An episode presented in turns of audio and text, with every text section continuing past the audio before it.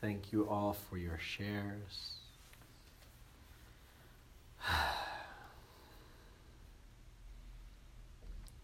So, partially after listening to all of these kind of questions, uh, I almost feel like you need a life coach more than a meditation teacher for some of this stuff. Um, Tony Robbins is a great one. If any of you ever want to check that out. really good at breaking habits and starting good habits and things like this. That's not my area of expertise, unfortunately. So,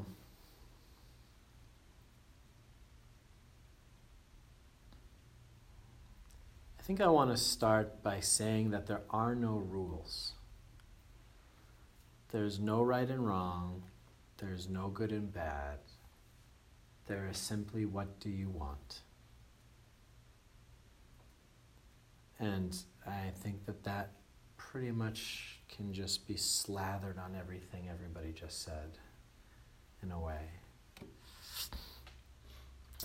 If you're practicing often and you want to continue practicing often, then keep practicing often.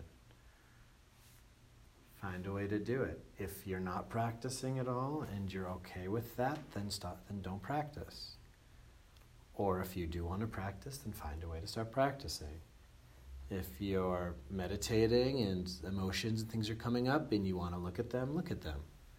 If things are coming up and you say, I don't want to look at them right now, don't look at them right now. So we really need to start taking the practice back into ourselves and as our own responsibility. And also in an empowering way that really says, like, I am an adult here, I can do whatever I want, there is no right or wrong way to do it. And I can tell you, as someone who teaches meditation, there's no right or wrong to it. Yeah, it just depends on what you want, and it has to come from a place of willingness from yourself. You have to want to do it. And, you know, if. Um, if I told you that I would give you a million dollars at the end of the year if you meditate every day for a year, uh, and if you miss a meditation, I will, you know, destroy your house or kill a member of your family or something, you'd meditate every single day without a question, proper motivation. You'd figure it out, you would find a time to meditate. Right? So it's possible. So, just looking at it in that extreme case, you could say, okay, then actually it would be possible. Um, I would either wake up earlier every morning and I would wake up and I would do it as the very first thing I did in the morning to make sure that I did it. Right? Because I want that money and I don't want anyone to die. Yeah, so you would set it as a priority.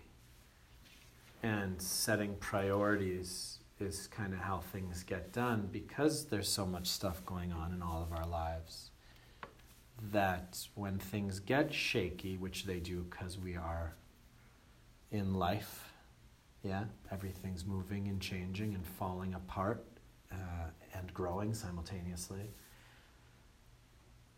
There isn't a lot of stability in anything. Right? There's not a lot of stability in what's going on, and sometimes everything's going our way, sometimes nothing's going on our way, sometimes it's a balance of both. Something really bad happens, something really good happens, or sometimes good and bad are happening at the same time in different ways. And it really just comes back to, you know, when we're being hit from all sides, what are our priorities? And, you know, we find time to eat and drink and sleep, you know, uh, because we need to do those things. Kind of, those are the, I would say, kind of these basic survival needs and I would say those take top priority over everything. And then after that comes like the second level priorities, right? And all the second level priorities, which is like everything else that you do, that's not kind of aimed at a very basic need. Like if I don't do this, I die. Like if you stop eating, you die. You stop drinking, you die, right? You stop sleeping, uh, you go crazy and maybe die. Um, but all the second level things that we do, you know, we really have to examine well, what do I actually do with my time and what matters to me, and also seeing if there's a way that you can pool or pour that energy into your meditation practice if you want to. And again, I come back to if I want to, you know, because we've now been sitting here for a few weeks, and I hear from some people that after coming to this class, they're getting a little bit inspired, and maybe they're practicing a little bit more at home because they're starting to kind of pick up the momentum. And I hear from some people like it's not really changing the momentum, it's fine. You know, and that's just kind of like that's up to you. It's up to what you want to do. And you know, it's hard for me to give advice in a way because, you know, the Buddha said, he kind of said to the monks, he said, we're like doctors. And some people are going to get better even if we don't treat them. And some people are going to get worse even if we do treat them. But for some people, whether they improve or not will depend on our work. So he kind of said, you know, there's you know people that don't need you that they're going to improve or they're going to get worse regardless of what you do, what you say, how you act. But then there are those people that you will be able to influence. And so just try with everybody, but just keep that in mind. And from my side, that's really all I can say because I am leaving. This is last week. Next week is the last week I'll be doing this from my side. You know, and I've we've sat here for hours together. I've said all sorts of good things to you, and we're all ready to go, and we sit and have these deep meditations. And um, one very practical thing is that I did build recently a meditation course online. If you go to sethmonk.com, I'm making weekly videos, talks, and meditations that I'm putting on. So you guys can still get like classes with me every week, right? So every week you get a talk and a video, and all of the talks and videos are there. So you can really just go through all of them and do whatever you want with that. You know, and then there are so also are other apps and YouTube videos and all sorts of stuff, right? There's so much med- meditation material out there that you can do, and there's really no right or wrong kind of way to get into it um, you know, the Buddha, uh, I think it was actually the Buddha's attendant, Ananda, and he said, you know, you can reach enlightenment through pride. You can reach enlightenment through jealousy, you know, through your ego. And then the explanation was, you know, if you um, hear that like the guy next to you reached enlightenment and you're like what? That jerk reached enlightenment? You know that fool? You know and i'm still here like that could be motivation that pushes you to do it yourself right? Um, so things like competitiveness are very legitimate on the path of meditation we actually need people to push us part of being in a sangha is pushing each other is that if all the other monks are sitting all night you're probably going to try to sit all night too you don't want to be that one guy that like kind of is snoring in the back. You try to go for it. That, um, and again, actually, Tony Robbins said, "You, you will, um, you will rise to meet the expectations of your peer group." Something I forget exactly what he said. Something along those lines. And he was talking to a, a general in the army. He had to give a talk for all these, you know, Marines or something um, but this understanding, and I think that's part of what a Sangha is, is that, you know, when you're sitting in a group like this and you hear people practicing more and people are getting insights and getting more relaxed and starting to work, you want it too. You, we are the product of the people we spend time with, right? Like coming in here and saying like, oh, my family, right? This is like my family. Yeah, this is like, that's the point. Like when you, when you feel that closeness to these people and then you see that everyone here is practicing and going for it and starting to get structured, we are social creatures. We pick up on impulses and feelings and thoughts and movements socially. And if we know everyone else is doing it, we're going to do it too. Uh, and I think that, you know, even once I'm not here physically, you guys can continue supporting each other that way. You know, you still can meet weekly. And even if somebody goes and you go on vacation and you do whatever, you can still come back right after you're back and start practicing again. If you do kind of get off track, that's okay. But it would be good if you find a way that you keep up your practice by yourself, that you really take it as a priority if you want to. Right? And it just comes back to that thing. It's like if you want to do it, because it's like I don't want to, you know, feel like I'm this guy sitting up here almost like, like tisk, tisk, tisk, you know. Oh, you haven't been practicing, you're all very bad this week, you know, Santa Claus or something, right? so that's, that's the old paradigm, right? So I'm not there's no kind of like hierarchy of like authority in this room where I'm judging all of you, right? That's like our religious stuff and our kind of upbringing and our education. Um, that's not what I'm here for. I'm here to love you and support you.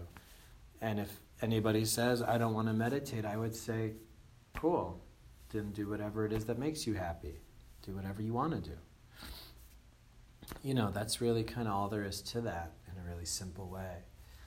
Um, However, through my own practice, because I've seen the power of meditation, the, the pure transformative power of meditation, uh, because I have seen how it allows me to function better in my daily life. Right? And this is, again, this important thing that meditation it's not something that you're that you're doing all day long. You're doing it kind of in sections, but it affects your mind throughout the day, and your mind throughout the day affects your meditation. Right? It's the same mind all day long. And um, you know, you're saying like you went on a flight and the things got lost, and then the thing was canceled, and all this. And then how do you meditate in that moment? I'd say I don't think you're supposed to meditate in that moment. Like you're trying to, you know, find your luggage that's not the time to meditate. That's the time to get shit done, you know? Um, but because of your practice of meditation, because you've again and again and again made contact with this place of stillness, of peace, of relaxation, when you notice that things are happening around you, which they will happen forever, right? Things will continue happening for the rest of our lives. That's just a fact. Yeah. But we start to gain new responses um, when I was traveling to Panama, um, was last year, I was, um, it was something along the lines of like, there was a flight, maybe it was coming home from Panama even. There was a, it was, there's a leg of the journey, and it was kind of like Panama to Miami, Miami to you know Philadelphia, Philadelphia to New York. It was kind of just one of those things. It was the cheapest flight, so it was like all these weird stopovers. And I landed in Philadelphia with my girlfriend, and we walked over to the New York gate, and we had time, so we sat down at the bar, and we had, you know, like some Bloody Marys, and just like enjoyed ourselves. It was like this nice kind of hung out, and then, you know, the flight was starting to board, and everybody stood up, start getting on the flight, and we were like, eh, you know, like, we, when are we to stand in line with all these people? So kind of like as all the people were starting to reach the end of the line, like okay now, and we kind of like went over to like the you know just a couple people left, trickling in. We trickled in with them. They're like oh hi, and took our tickets, scanned it, and uh-uh, you know scanned it, uh-uh. and they said this is the wrong flight. And we're like, what do you mean? And they said, well, this New York flight is going to LaGuardia, but you're going to JFK and it was another New York flight leaving from the same airport and the same terminal at the same time. Mm. And we just saw, you know, NYY, like, you know, NYC or whatever. So we're just like, oh, New York. Uh, so we're like, well, where are we supposed to be? And it was a gate all the way on the other side of this very long terminal. So we like ran, running through the terminal, you know, trying to like wave down those little carts with the security and saying like, you know, give us a ride. And there, and it was kind of this whole thing. And then one of them eventually did, but they weren't really actually going that fast anyway. And so we got to the terminal, we ran in, and they're like, you know, sorry, we've already given your seats away. You're, you know, five, ten minutes late or whatever it was. And then there's other people kind of starting to mass around us that were in the same predicament through different reasons that, you know, we're stuck in traffic or this or that. The flight wasn't working, and uh, and I, you know, said to her, like, we're right here, let us on the flight. And she's like, the seats have already been given away. No, and the way that she said it, I could feel it was, it was a done deal. And then all the people around me, they're like these two girls next to me, one of them starts crying, there's a guy that starts yelling. All of this kind of, everyone gets like emotional, reactive. trying to still get their way with this woman, and I kind of feel like this is not going to work. And I just put my hand in front of her and I just say, Where are we supposed to go now? And she just said, You know, you go down to the office and they give you like the your next flight. You're like, now, what is that called? Standby for the next flight. And I said, Thank you. And I took my girlfriend and I went. And we went just straight to this, you know, as these other people are still, a mass of people are still sitting there arguing, right? So we went we, okay, like, yeah, Mr. Flight, we got our standby thing. Had to sit there for two hours uh, to wait for the next flight. Next flight came, they boarded, and then there's the list of all the people who are on standby. You know, there's like nine or ten people. And we were the first names on the list. And the flight was boarded, and then they said, okay, we have room for two people. And we got on, and I turned around and I looked at all those people that were had missed the other flight with me, still sitting there, and I thought, yeah, that's karma right there.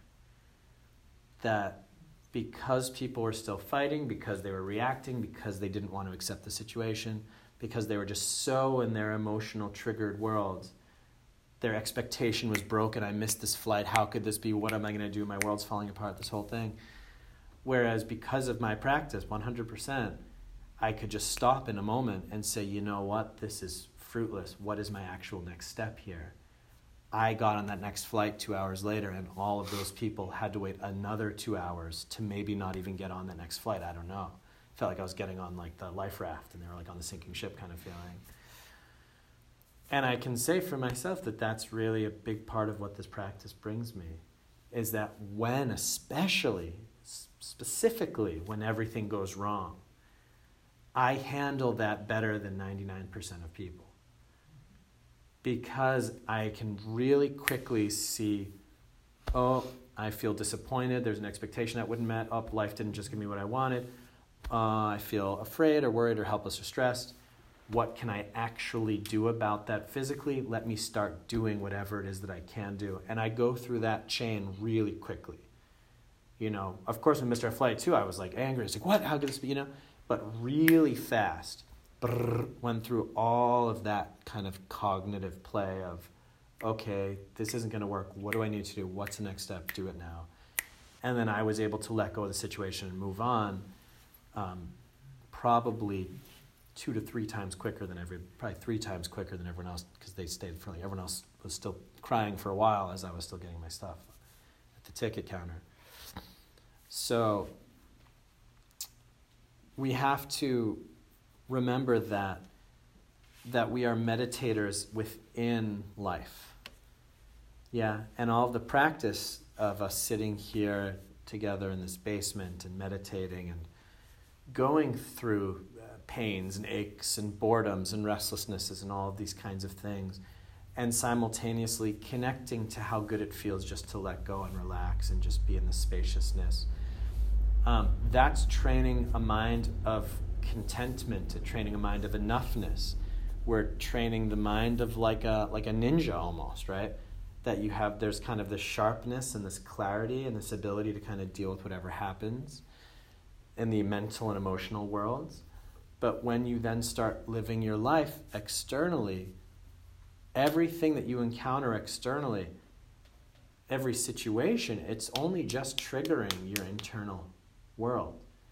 Uh, even if we were sitting here and like the you know roof fell on Doug's leg and he starts screaming, and we're all like horrified and oh my god this thing's happening. Um, what we're actually reacting to is like our sense of care for you, like our sense of like love and connection to you, and oh my god this thing happened to you, and then this fear of like is this going to happen like in more places in this room, and then like what can we do? But everything we're reacting to, it's our own reactions right? So even though there is a very real situation outside of us, you're only ever reacting to your own feelings, right? If the ceiling fell, some people might say, oh my God, the building's collapsing, and they'd run out the door without even coming to check on you, right? Because they're reacting to their own emotional world. Someone else might feel it only, you know, I need to help this person, so they would go there to help you. So it's one situation, and you get all these different reactions because we're all just putting our own stories, we're all just reacting to our own world. All day long, everything you do is only a reaction to your own internal world. right? Connected to, projected on, uh, associated with things that are happening around us, tangentially related to actually what's happening, but you're only ever responding and reacting to your own feelings. And this is like a super important thing to know. It's very, very kind of basic, but I'd say very important to know. You're only ever just feeling your feelings. And a lot of situations only exist as problems because of your own feelings about them versus just saying, what is the next thing to do? Right? And it's really just an important thing that I think I talked some classes ago about expectation being the other side of the coin from disappointment. That if you expect something to be a certain way, then you're going to get disappointed. And I mentioned the German word for disappointment, and Enttäuschung, which means removing the illusion. So every time you feel disappointed, it's just because the expectation was taken away. That it's actually not the fault of the rain that our picnic was ruined, it's our fault for thinking it was going to be sunny. That we were projecting what we wanted on the situation, and that's not, that wasn't what the reality had in store for us. And when we realized that, you know, if I go outside right now and my car was broken into, that was not my expectation. I would expect to go back to a car that is not broken into. But if I go back and my car is broken into, right, you get that initial emotional jolt of something just happened and that, oh my God. And then it would be, you know, well, what exactly was taken? What can I do about it? Who should I call? And then just really going through those steps and kind of resolving it. And then there will be some like emotional stuff to kind of work with and deal with but that's all part of the practice, you know? And it's important that we even take that stuff apart. Like, so what, what do I feel? Well, I feel like violated. I feel sad. Like, why would a person do this to another person? I feel like victimized, like, poor me, why me feeling? I feel unsafe, like, can this happen? And I kind of look at all the different aspects of what am I feeling and slowly start working with them. Like, poor me, well, like, I don't know, poor that person who had to break into your car. They probably have a much worse life than you do right now. Okay, that's true you know, um, you know, I thought I was safe, but I'm not. Well, like you're not any more or less safe than you've ever been. Sometimes you're just aware of things that can happen, and your life is actually quite safe compared to the rest of the world. So, like, don't worry, keep going about your life. Don't let them win. You're fine. You know, uh, the sadness. How could you know? I just I feel bad that somebody wants to hurt me or take something, or that's unjust. And it's like, yeah, like that was unjust. You're right. You know, so feel that, right? Now what? Great. and injustice was done to you. And, you know, look around. Name somebody who an injustice isn't being done to every second. yeah, we are all doing injustices to each other. For our society to function, we are doing injustices to third world countries. We're doing injustices to people of other races within our country, people of other political views, to our own family members for various reasons right? So, and then you start pulling all those things apart and looking at them, and what's actually happening is that you're starting to get wisdom. You're starting to take situations, break them apart. This is like part of what Vipassana can also be, right? Breaking apart your emotions, right? Looking at them, looking at the beliefs, looking at the perceptions, breaking it up, breaking it up, breaking it up, and resolving each one individually. And suddenly you understand so much your understanding has just grown exponentially because of that one situation. Because you chose to face it and say, What can I learn from this? What can I get from this situation? How can I use what is happening to me to further me on my path of self growth and development and learning? Yeah, and ultimately of peace. Because the more that I've realized all of this stuff, you know, then if something happened to me again the next day, I've already solved so many of those elements within me. Maybe, you know, the next day somebody broke into my house, you know, I'd say, well, all that I feel now is that unsafe feeling because actually all those other ones I've identified already. Right? So it's kind of like we have to learn to work with situations uh, versus trying to control them versus reacting to them and wanting them to be different. That's not the way of the Dharma. That's not the way of practice. Practice is not about forcing the world to be the way we want and then getting mad when it's not. Yeah, that is the way of the fool. That is adharma in Buddhism. That's opposite of dharma. That's not dharma. Dharma is that every situation that comes, you say, How can I use this for my development? Because that's all we can ever do in life. We have this short amount of time here on this planet. Yeah, this short amount of time, and we're going to get a whole bunch of things that are happening to us, most of which are not in our control. Depending if you even believe in like free will and stuff, maybe nothing's in your control completely, right? Yeah, and all you can really do is what am I how am I responding to this stuff? Yeah, how am I growing? How that by the time I'm at the end of this life, at the end of this cycle, that I've come as far as possible. That's all that matters. Yeah, you are not going to be laying in your deathbed thinking about your luggage. Right? Promise. You know, that we have to really look at what is this about? What is the bigger picture? What is my life about? What is this? What matters? You know, and honestly, growth, this understanding of, of growing, of, of evolving, right? That's what matters. Of gaining wisdom, gaining understanding, gaining love, gaining openness, gaining peace, right? Transitioning into a state where we are more of a like a um, I won't say like a giant, but like a large being, like more like open, not so tight and kind of wrapped in on itself and afraid of everything, but more open and expansive, right? This development. That's really all that, that accompanies you all the way to the end. And again, at the end, that's all that matters because the quality of your mind, there's even something I read once in one of the Buddhist texts, and it said, um, like to a human we'll see like a puddle of water but to a being in hell they would see it as a pool of blood. And to a heaven being they see it as a pool of nectar. And it was kind of saying that depending and in buddhism they have these different realms of beings but we can even just take that into the human realm just how we look at things is that there can be one situation that happens, and depending on your habits, depending on your ability to perceive what you've been training yourself to see a situation as, you can either see a single situation as hell, or you could see a situation as normal, or you could see a situation as heavenly. And you could see the same situation I assume, in all three of those views, depending on where you're at. Like you just said, you listed all these kind of things that are happening. Everything's falling apart, everything's breaking, you're losing money. Like everything is just crumbling around you. And then you said, but it's summer and my garden's really nice. I mean, if that's not meditation, I don't know what is.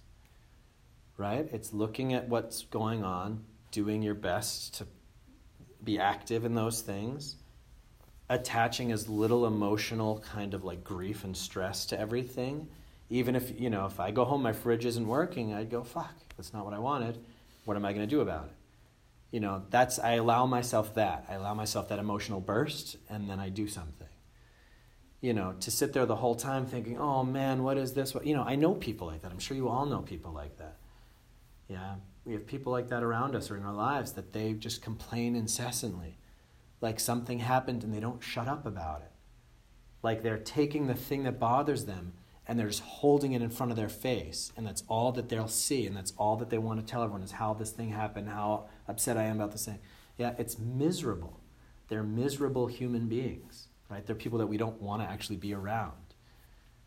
Yeah, I was actually babysitting with my girlfriend today, her two cousins, these little girls um, and one of them, they were like watching a DVD in this new car that we just got, this van for our trip cross country. And the DVD ended, and she starts complaining, the DVD's over, it's boring now, nothing's happening. And I was like, this is a brand new car. Like, when have you ever had it? Like, there's a DVD player. You just watched a movie in the car while we're driving, and it stopped, and now you're complaining. But, like, every other car ride you've ever been in, is like now. So you're complaining because you're now back at like the normal state of just being in a car, you know, but suddenly you're given this new thing and now you expect that to be the norm, right? I heard like one of the comedians talk about that with like Wi Fi in the airplanes, right? That they made Wi-Fi in the airplanes and it wasn't working. All the passengers start like getting mad at the stewardesses that the Wi-Fi is not working, and it's like you're flying through the air at 30,000 feet. It's a miracle of God. And this thing that didn't even exist, you didn't even know existed before you got on this plane, you're already complaining about because you don't have it. Yeah? And it's, and it's crazy, but that's what we do, right? Depending on our relationship to things you know, that really dictates how we'll be, what state we're in. So it's also something Tony Robbins said, right? He said, to change your state, you change your physiology, but you also change your language and your focus, right? So physiology, it's just really simply like you'll notice that when you feel a certain way, your body gets heavy or like this or that, you know. So if you like shake out, open up, let go of the kind of bodily feelings. But then it's really in each situation, like what am I focusing on right now and what is the language I'm using, which are similar but a little different. Yeah, if the language we're using and the thing we're focusing on is how we're a victim of all these circumstances, right? The why me, which a lot of people love to do because it's easy. It's easy to say why me, why me, why me, yeah? That's one of the easiest ways also to be miserable for your whole life. And I, I know a lot of people that are why me people that love to be the victim of situations. And then because they're victims, never actually see how they could proactively change. I'm sure we all know people like this, right? Why me? And we even give them suggestions. Well, you could just do that. No, it's, a, they, it's like they don't even want to get better, you know, because it's easy to just feel like you're the victim. Uh, actually, having to put in effort and energy, like you have to let go of that story. People want to keep that story. It gives them some kind of, I don't know what it gives them, security or allows you to keep being lazy. I don't know, whatever, right? But a lot of people, they don't want to have to do something for themselves. It's like a crying baby, you know, they don't, they go back to that state somehow. So if you change your focus and your language around situations that are happening in your life, you'll notice that whatever happens, it's like, you know, when we miss the flight, it's like, okay, so am I focusing on that I'm disappointed like all these other people? Or am I going to focus on what can I do? Right? Just change my focus. Is my language about it like, oh, this horrible thing just happened to me? Or is my language going to be like, what is my next step? Yeah? Where am I putting my, my mind, my energy, right? And all of that, the ability to do that, really also comes from meditation, from being able to, to work with the mind, being able to watch the mind, being able to be present in the mind, being able to step back from the mind, being able to not take the mind so seriously, right? This is another word for what we're doing in this room. It's called mind training. Yeah, through my talks, I'm training your mind to look at things differently. I'm giving you new understandings. I'm reprogramming things in your mind through all these talks I've given you. And then we sit and we meditate and then we actually work with the hardware. We're going like right into the experiential, like like gritty working with the mind. Yeah, finding my peace, finding my balance, finding my understanding within this kind of crazy chaotic swirl that, you know, we live in all day long. And until you've got a little ground in that, it's going to be hard to establish that in your daily life. Um, in my class, I was teaching in Andover, you know, I think like a year and a half ago. And it was the last class, and I asked everyone, like, what did you get from this class? And there was one man who said, yeah, you know, I drive this truck for a living, and uh, sometimes if there's a driver that cuts me off or they're like really like honking at me or annoying, he's like, Sometimes I'll hit them with my truck. And since I started meditating with you, I don't do that anymore. I just see them and I go, well, that's their problem. You know? And that's the point, right? Is that slowly you soften up, slowly you start to see the amount that I suffer normally is in large part my own control. It's, um, it's in my own control that if you look at the amount that you suffer in any given day, I would say probably only about like 3 to 5% of that you actually need to suffer. And that would maybe just be like physical things or like something where it's just there's like, you know, but almost all of what we're going through, especially in America, these like first world countries, right? Like when I lived in India for a while, like they're living on the streets, like they're, they have a lot more physical suffering than we do, I would say like culturally or as a society, right? We're like we're living in palaces compared to what they're doing over there. You know, we're we're living in comfortable places. We have food. We have heat and air conditioning and padding on every surface that we touch and laws that protect us and all this crazy stuff and you know Netflix and whatever. Um, but our mental suffering is huge. I would even say it, it dwarfs their mental suffering. You know, I, when I went to India, I see like some of the biggest smiles I've ever seen. And you walk around here and you see people that have a lot, and they're, a lot of them are just miserable. Yeah, a lot of celebrities are overdosing, committing suicide, right? So even the paradigm of our culture, rising to the top, getting the fame, the power, the money, a lot of those people are miserable too. So it's like, okay, so our whole society is geared towards this thing to get to the top of this pyramid, and the people at the top of the pyramid are jumping off and killing themselves because they're like, it's not even better up there. So it's like, what are we doing? What is this actually about? And it really comes back to everything that we've done in this class. It's learning to master your own mind. Yeah, that you are in control of how you feel regardless of what's going on around you. You are in control of how you feel. You are. Yeah. Even if some big guy came down and started punching you in the face, you know, of course, defend yourself, protect yourself, but you are still in control of how you feel. Yeah, you could be the victim of a horrible crime and you are still in control of how you feel. Yeah, that we are in control of how we feel. We are in control. That is our decision how we do it. We work with the mind, we change our understandings, we change our relationships to things. We create more space and softness through this practice of working directly with the mind and creating more openness. Yeah, all of these different conditions, like I say, right, when you plant a, a seed, you have to give it water and earth and sun and all these different things, and then it grows right? So with the mind, same way. We have to give it new understandings. That's one thing you have to give it. You have to teach it how to focus on different things and more positive things. That's another part of it. You have to learn how to forbear and go through and practically deal with things that are difficult. That's another part. You have to learn how to meditate and just work with just the pure, raw kind of stuff of the mind and learn how to just bring that to a place where it feels more peaceful and soft and open. Right? All of these different conditions we bring them together and it starts growing the plant of happiness. Yeah, the Buddha called it the Eightfold Path.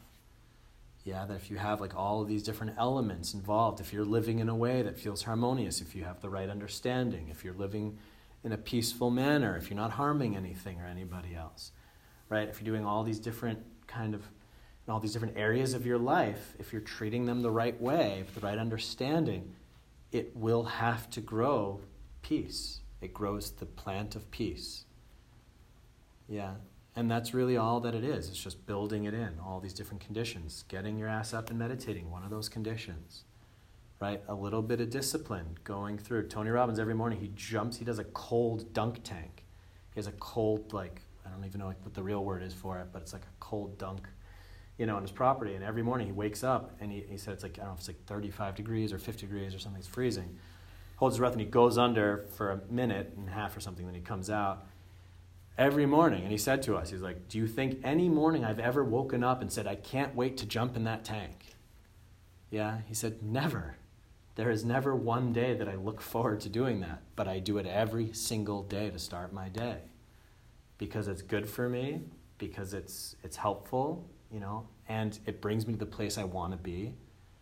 But also going through that resistance every morning, right? It's like going to the gym for a lot of people. Like every morning, if you can just go through that resistance, yeah, then the rest of your day opens up.